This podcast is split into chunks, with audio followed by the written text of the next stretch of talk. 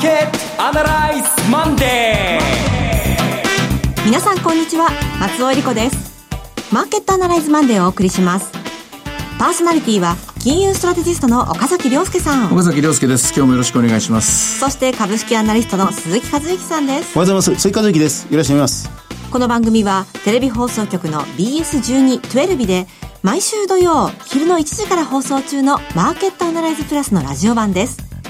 海外マーケット、東京株式市場の最新情報、具体的な投資戦略など耳寄り情報満載でお届けしてまいります。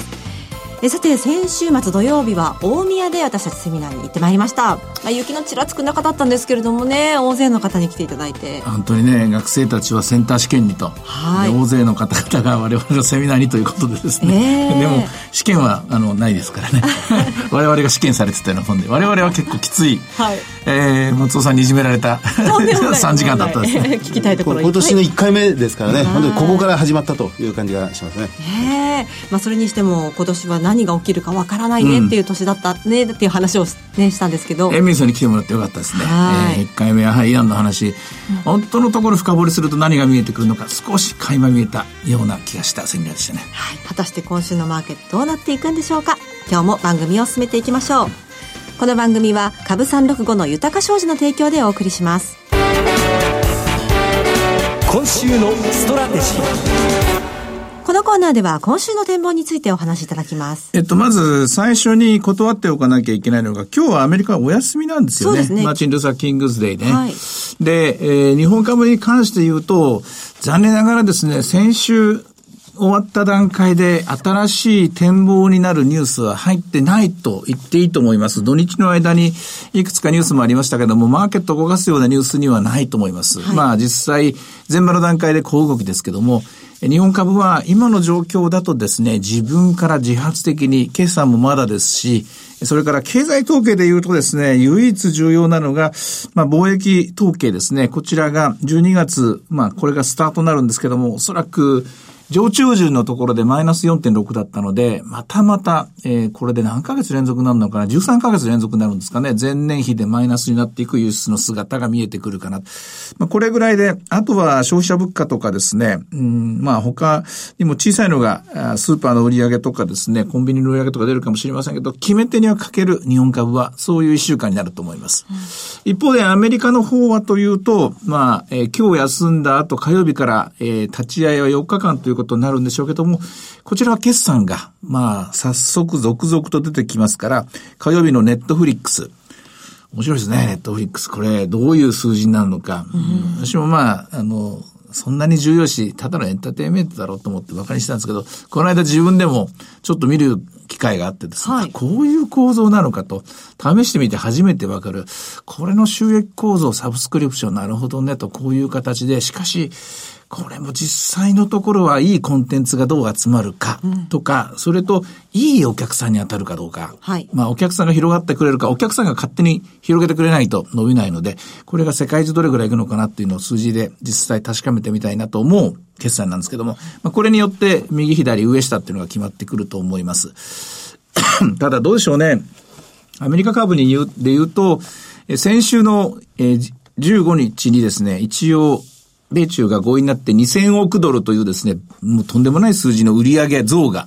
アメリカ株式会社アメリカ合衆国というのは、はい、これからにねんかんでにじゅうにちょうえんの売上増が決まったわけなんで、そういう意味ではこれ、まあ大宮セミナーではみっつめのカンフル剤と言いました、はい、ひとつめがトランプ大統領の減税、いってんごちょうドルの減税、じゅうななねんまつ、じゅうはちねん、じゅうきゅうねん来てますね。そしてふたつめのカンフル剤が予期せぬ、えー、去年のさんどにわたる金融緩和ですね、はい、でみっつめのカンフル剤が今回のにじゅうにちょうえんの売上増、えー、にせんおくドルの売上増ですけども、直ちによっつめのカンフル剤が打たるわ、打てるわけじゃないので、でカンフル剤はこれだんだん効き目が薄れてくるのが常なので、はい、そちらとの戦いでえー、今週を語るとなると、決算でやはり何かしらパーンと打ち上げ花火のようなですね、いいぞっていうのがないと、ここまで来てますからね、利食い売りに押されるんじゃないかな、アメリカ株はと、そんなふうに私は見ています。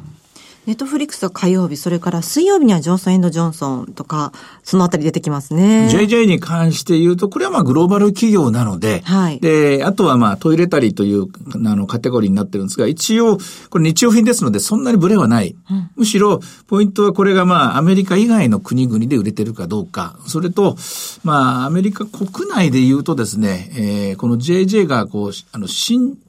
新しいビジネスですね。こちらが伸びてるかどうかっていうとか、専門家を見てるところだと思うんですが、まあ我々はとりあえずネットフリックスの話で、まあ一喜一憂するところじゃないでしょうかね。ただ ジェイジェイ は、D、あの、あれについては、あの、ダウのさんじゅうについては非常にインパクトが大きいので、はい、えー、そこは注意が必要かと思いますね。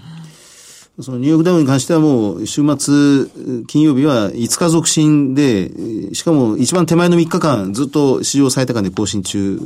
ですもんね。で、あの、今回の大宮セミナーでも、あの、エミンさんも指摘されてましたが、このバフェット指数というものがもう ひゃくごじゅっパーセント を超えてきていると。ひゃくごじゅうごでしたかね。そうですね。で、売上高に対する倍率、ピーエスアール というのも にてんよんばいぐらいまでもいってるんで、やっぱりまあ指標的にはもう、もういいところを通り越してるということは、はい、随分皆さん、私も含めてみんな言ってましたよね。うん、米中が分断 さ, されると、当然売上の限界が、天井が出てきちゃうんですよね。つまり中国では商売できないんだ、アメリカの企業は。ということになっていくと、これ世界がまたまた壁ができて、で、マーケットが小さくなりますから、その ピーエスアール っていう観点で言うと、どこかで天井に当たるということにならざるを得ないんですね。ただその一方で、あの、日本人の中で今売れてるのが、こう、積み立て型とか、こう、ファンド型とか、とにかくアメリカ株が、まあ、中心スターであって、ここに投資するのが、もう一生これに投資すればいいんだみたいな発想で考えるのがあるので、これがまあ、ある限りは、うん、まあ、堅調なと言いますかね、コツコツコツコツ、えー、買いが入ってくるという、そういう見方をする人も事実ですね。もう十分市場最高値更新してる気もするんですけど、まだまだじゃあいけると。うん、ただ普通アメリカの株っていうのは去年、一昨年がそうであったように金利の上昇がブレーキなんですよ。はい、しかし今、金利がブレーキにならない、むしろ緩めてる段階なので、うん、ほっとくとこんな風にずるずるずるずるいってしまうと。ずるずる上がっていくっていう展開。ただ、肝心要の業績ですね、企業業績、肝心要の景気、こちらが失速してくる、そのブレーキ感が強くなってくると、これは思わぬ形になりますね。まあ、これからアメリカの方は決算発表本格化になってきますけれども、特にインパクトの大きい決算ってどの会社になってくるんでしょう。まあ、大きいとなるとやっぱり、あの、アップルになると思います。今年もですね。うん、で、アップルに関して言うと、アップルがまだ ファイブジー の具体的な、はい、えー、タイムスケジュールこうあの発表してないんですよ。ほう。まあ、ファイブジー については、あの、気持ち優先といいますか、前のめりにみんな入っていて、ええ、導入を決めて、まあ、ファーウェイとの問題と直結してるわけなんですけども、どんどんどんどんやるやるやるって言ってるんですけども、基地局がどれだけ進むのかとか、あるいは最終的にそれを搭載したですね、えー、携帯がどんな風に広がっていくのかのところについては、まだ開目見当が立たないといいますか、まあ、具体的に手触り感は出てない。で、やっぱりアップルがいついつどういう形でっていう具体策を出すかどうかである程度固まると思うんですけども、まだそこはっきりはっきりとは言ってないところだと思うんですよね。まあ ファイブジー に関してはどこでこれ材料出尽くしになるのか、はい、でもその材料も何もまだ出てないじゃないかという見方が交錯しているので、そういう意味では期待は膨らみやすい事態ではあるんですけれども、しかしここまで世界中半導体だけでですね、はい、引っ張ってきたいちねんですので、果たしてこれがにねんめの半導体マーケット、半導体期待、半導体に牽引してもらうマーケットが続くのかどうか、そういう意味でも私はやっぱりまず一番大きなアップルの決算ですね、これ最後の方なんですけどね、後半になるんですけどもね、これを待ちたいなと思いますね。うん、そういえば先日の大宮セミナーでもやはり半導体株はどうなのかという皆さんの関心高かったですね。多いですよね。あの、まさにそのさっきの一つ前の質問の決算に絡めて言えば、はい、やっぱりこの ティーエスエムシー という台湾セミコンダクターが、その毎月、月の上旬に、とおかぜん後に月次売上高を出してきて、もう今やもう世界中がこれを見てると。ティーエスエムシー の決算が良ければ、月次が良ければ、その半導体が上がり、半導体が上がると景気が良いってんで株が上がりっていう、まあ、まあ、循環がうまいこの半年間回り続けてるという感じがしますよね。うん、さてそういえばあのドル円なんですけれども、うん、ひゃくじゅうえんなんか久しぶりなこのひゃくじゅうえんでの安定っていうのを見てる感じがするんですけど、今後はいかがでしょうか。まず金利が引っ張ってるひゃくじゅうえんではないんですよ、はい、金利が上昇してるからひゃくじゅうえんではなくて、これはさっきのアメリカ合衆国株式会社の売り上げが伸びていくという、えー、単純なですねアメリカの景気拡大シナリオ、まあ、えー、にせんおくドル、年間のせんおくドルって言うと大体 れいてんよん とか れいてんごパーセント ぐらいの ジーディーピー 効果ですから、えー、おまけに貿易のアンバランスが多少これ改善するということなんで、直接的なドル高、ドルの支援材料になってます。これはまあひゃくじゅうえんに支えている理由だと思います。しかし、本質的な問題を言うと、やはり、えー、みっつめのカンフル剤がいつまで効くのかというのと、根っこのところのアメリカの景気ですね。これ、もう、株価が強い、株価が強いんで、それこそ、まあ、ななねん隠されてる状態でですね、はい、あんまりみんな詳しく見てないんですが、詳しく見ると、景気は強くはなってないですよ。うん、雇用についても大きくは伸びてない。むしろ減り気味であるし、それから小売りの統計も良かった良かったと、ヘッドラインは言ってますけども、コアと呼ばれているですね、自動車とかガソリンとか建材を除いたもののですね、さんかげつ平均なんかで見るとむしろこれマイナスの方に入っています。はい、で、鉱工業生産、生産の方、製造業の方はやはりマイナスですし、体育材受注、これもさん四半期連続でおそらく設備投資はマイナス方向に行ってますから、まあ、ここがボトムで先行きが良くなるっていうのはいつものセリフなんですけれども、そういう意味ではドルがひゃくじゅうごえん、ひゃくにじゅうえんに行くシナリオっていうのは立てない、立てることは難しいと思いますね。うん、じゃあしばらくはこれくらいという。これくらいだと思いますね。はあ。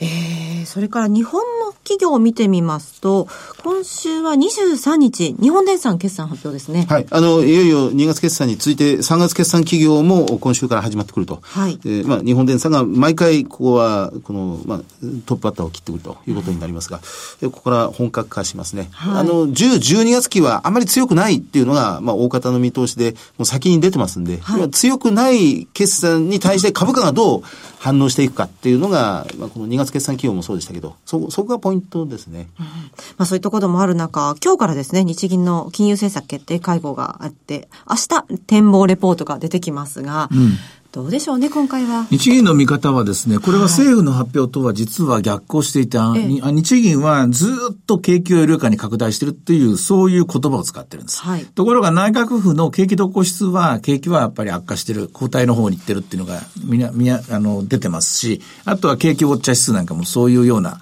悪い方の言葉が使われてるんですが、日銀の見解と政府の見解が、分かれてるのがもうずっと続いてますね。一体どこで軌道修正するのか。はい、まあ、日本銀行はある意味もう白旗上げた状態なんで、まあ好きなこと喋ってるのかもしれませんけれども、けれども、これ、あの、出口について言及があるのかとか、はい、あるいは、えー、ここから先の金融政策変更があるのか、また例によって問題があればですね、躊躇せずなんてことを言う、言うのかもしれませんけれども、一応無視はできない、えー、金融政策決定学だと思います。はい。あともう一つ、あの、中国が春節に入るんですよね。えっと、にじゅうよっかからさんじゅうにちまで休場になりますが、こちらの影響っていうのはどうでしょう？これはね、何よりもコロナウイルスですよ。はあ、今年はそうですね。あ、今回はこれがね、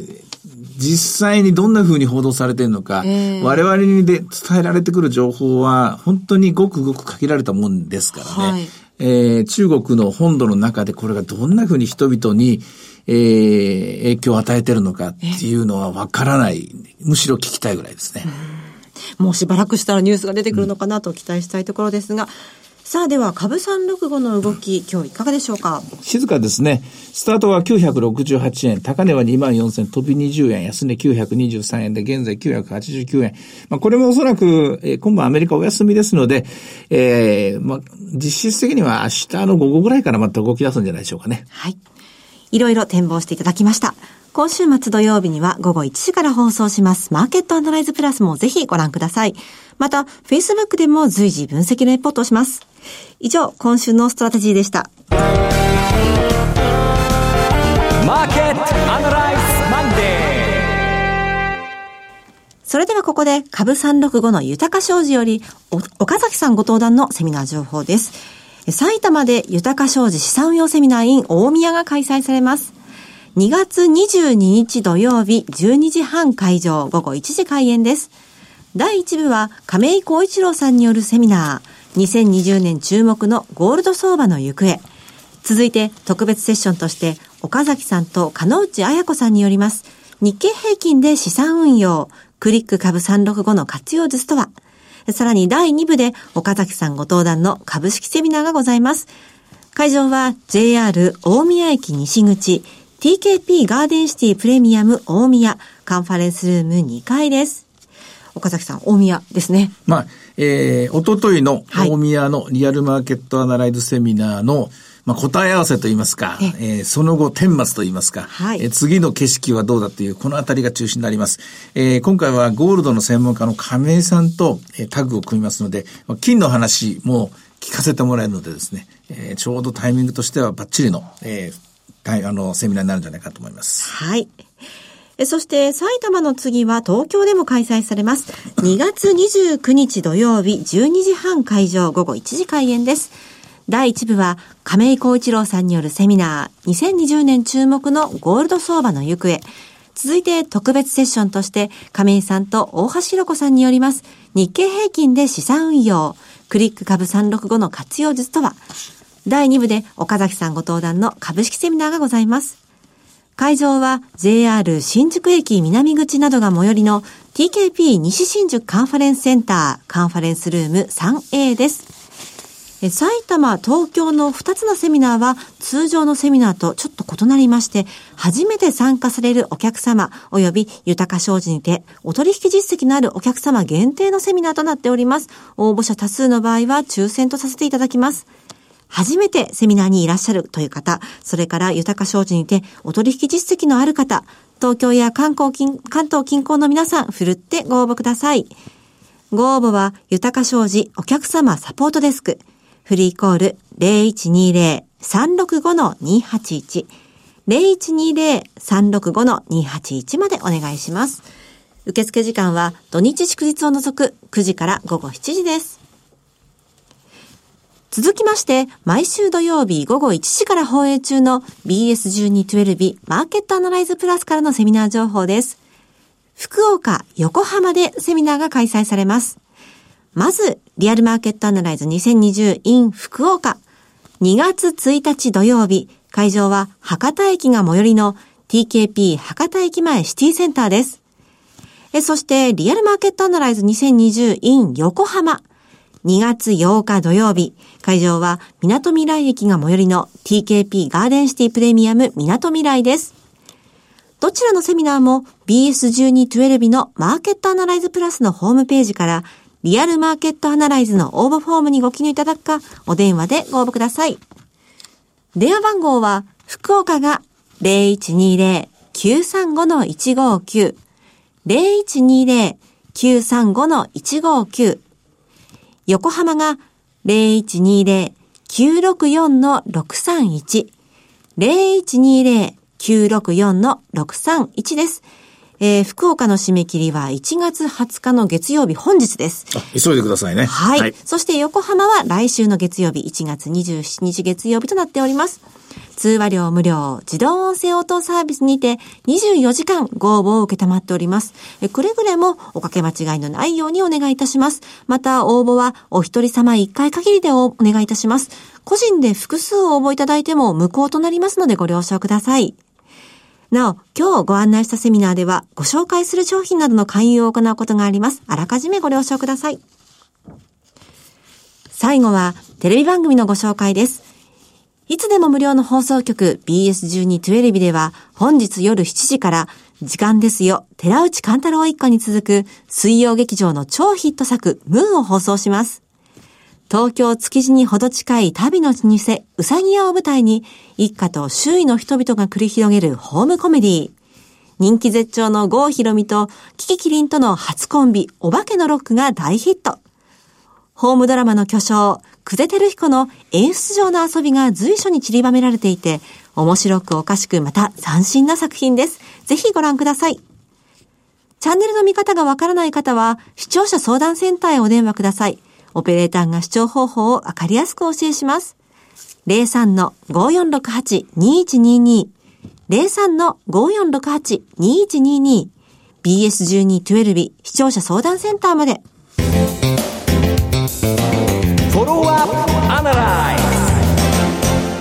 鈴木さんの注目企業のお時間です。はい、えー、っと今日はあ銘柄ロームです、はい、銘柄コードろくきゅうろくさんのロームでありますね。もう言わずと知れた、えー、半導体業界の、まあ、U ということになりますね、はい、日本はもうかつて半導体立国、電子立国と言われた時期時代もありましたが、もう海外勢、まあ、韓国、台湾に負けてしまって半導体をそのものを作っている会社というのがすごく少なくなってしまっているんですね、はい、その中にありましてロームは今でも半導体では、まあ、世界シェアかなり上位にいるという今の日本に入れた稀有な会社ということになります、うん、でロームのやってる半導体というのはいわゆる シーピーユー とかインテルとか、あるいはそれこそ台湾セミコンダクターがやってるものとは少し違いまして、はい、このアナログ半導体といわれる電源 アイシー といろんな呼ばれ方をしますけど、いわゆるこの シーピーユー というものは人間でいうと頭脳のような役割なんですが、このロームの作ってる半導体っていうのは、えー、人間の体でいうと筋肉みたいなところなんですね。頭脳から指令が来て、その、それがないと腕や足、腰が動かないという、はい、まあ、機械を動かすところに使われていると。で、ここが緻密でないとと、まあ、まあ、精密な機械、ロボットというものが動いていかない。あの、もちろんスマホの中でも使われてますし、家電製品、それから最近では自動車、それから産業用途、うん、まあ、ファクトリーオートメーションですね。まあ、ここで、えー、まあ、ロームが高いシェアを持っているというものです。で、あの、まあ、これから電気自動車の時代はいずれ間違いなくやってきます。はい、で、その時に、あの、キーパーツになると言われているのは、電気自動車ですから、モーターが必ず必要で、で、それから電池、バッテリーが必要で、もう一つ、あの、インバーターと言われる、はい、その直流から交流へ、交流から直流へ、こう、電気の質を変換する、まあ、装置が必ずいると言われてるんですね。このみっつがないと電気自動車は動かない。そのインバーターが、まさにこのロームがやっている、その電源 アイシー と言われる部分でありまして、はい、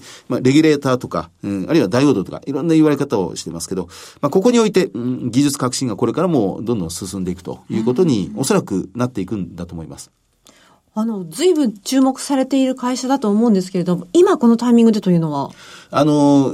大底は今年の中、あ、ごめんなさい、去年の半ばぐらいに打ったって、一回ななせんえんを割り込む場面があったんですね。はい、その前に、まあ、ロームの株価いちまんさんぜんえんを超えていた。うん、にせんじゅうはちねんの頭ぐらいが。それが、まあ、ほぼいちねんはんかけてななせんえん割れぐらいまで、半値ぐらいまで下がってしまった。うん、今、きゅうせんえんまで戻ってきた。もちろん大底で買えればよかったんですが、なかなか買えない。まあ、これから少し長い目というか、にせんにじゅうねん、にじゅうさんねんぐらいに電気自動車が本当に、まあ、離陸していくときに、このロームのその役割というのは今よりもはるかに増してるだろうなというふうに考えられます。いい会社なんですけどね。本当にいい会社ですよ。財務ピカピカですね。あの、京都のイルミネーションのほとんどロームですよ。ああ、そうですか。クリスマスのイルミネーションのほとんどロームが寄付してて。エルイーディー で。エルイーディー でね、鴨川のイルミネーションとか、はい、あとは、あの、尾根さんのあのお寺のとことかですね、高台寺かあれとか、えー、あとはオーケストラとか、えー、京都の会館とか、芸術活動ほとんどロームがスポンサーですね。音楽活動力入れてますね、うん。ただ、ただ、情報開示が冷たいんですよ。あ、そうなんですか。教えてくれないんです、この会社。うん、うん、これから先どうなりますかって言ったら、まあ京都人なんですかね、そんなの知りません、みたいな感じでね。それでまあ株価の方は一喜一憂して上がったり下がったりしやすいんで、はい、まあ、じっくりこれは腰を据えてタイミングが来るのを待って、はい、あのそこを狙っていってもらえばいいかなと思いますね。はい、え今日の注目企業はロームでした。さて、マーケットアナライズマンデー、そろそろお別れの時間です。ここまでのお話は岡崎亮介と鈴木和之と、そして松尾恵理子でお送りしました。それでは今日はこの辺で失礼いたします。さよなら。この番組は株さんろくごの豊か商事の提供でお送りしました。